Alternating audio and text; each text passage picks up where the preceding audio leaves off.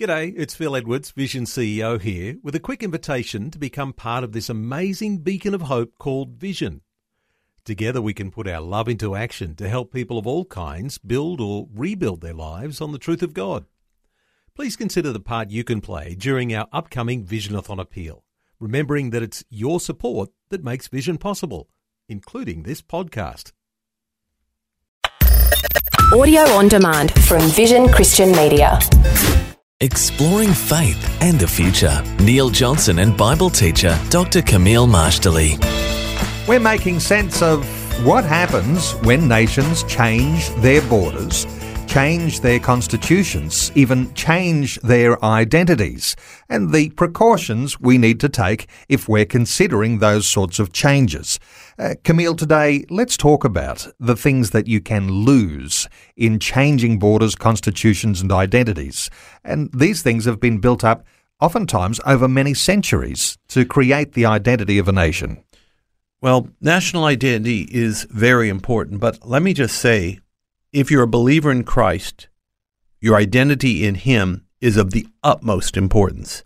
I know we're not focusing on that, but I do think it needs to be mentioned strongly that we live this not dualistic life, but we are both citizens of our realm with the identity there is, and also in God. As far as identity is concerned, when it comes to things like Britain, Britain is not just a nation or the United Kingdom, not just a nation. It is an identity. It has got an amazing amount of influence, even in its so called waning state waning in compared to when it actually ran an empire. And Britain has been a very cosmopolitan place. Now, the average Brit may or may not be, but as a nation, it is. And same with Scotland. I believe that's part of the reason the Scottish influence, including the proliferation of Scots all over the world with Scottish surnames, is a result of that cosmopolitanness. So I guess I better quickly add, Neil, what does it mean to be cosmopolitan? And the fact that this was used as a reason not for change in the Scottish referendum. It means to be a citizen of the world. It means to be global. It means to be universal.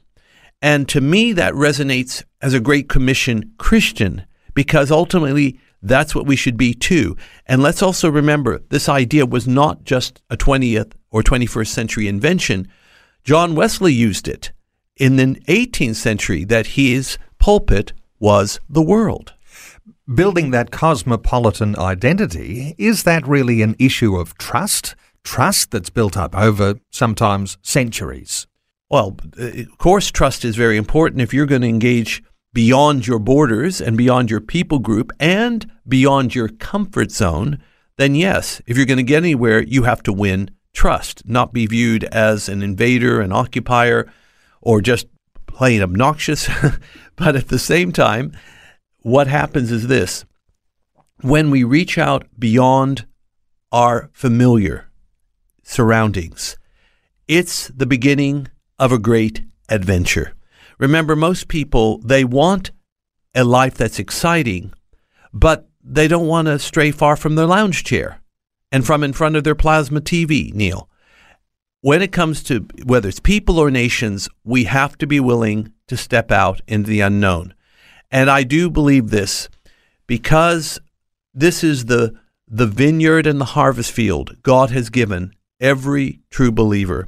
We need to know what's going on. We need to pray. And yes, let's be biblically cosmopolitan so that we can be all things to all men, that by all means we may win some. Faith and the Future with Neil Johnson and Dr. Kameel Majdali from Teach All Nations. For more from Dr. Majdali, including books and DVDs on prophecy, Bible commentaries, plus today's and other episodes of Faith and the Future, go to vision.org.au. Thanks for taking time to listen to this audio on demand from Vision Christian Media. To find out more about us, go to vision.org.au.